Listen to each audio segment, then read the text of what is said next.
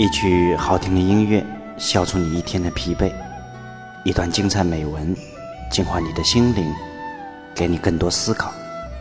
今夜，明凯与您一起共听好音乐，共品好文章。共听好音乐，共品好文章。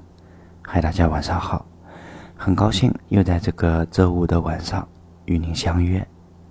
今天给大家带来的文章摘自于网络，文章的标题叫做《没人心疼的时候，就自己心疼自己》。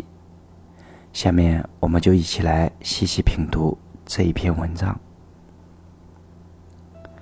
离开一个人，你一定心痛过；怀疑一个人，你一定受骗过；放弃一个人，你一定珍惜过。冷落一个人，你一定热情过；放手一个人，你一定执着过；删除一个人，你一定寒心过；拉黑一个人，你一定挚爱过。总有一些瞬间，让你突然就死了心；总有一些态度，让你突然就伤了心；总有一些语气，让你突然就酸了心。总有一些行为，让你突然就寒了心。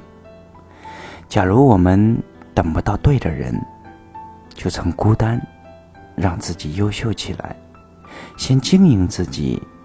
等你足够强大，相应的圈子会主动来吸纳你。太晚了，可能只是一个借口。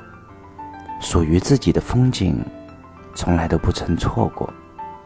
不是自己的风景，永远只是路过。世界上最珍贵，也是最不值钱的东西，叫真心。原以为聚散离合才叫美，到头来柴米油盐都是丝。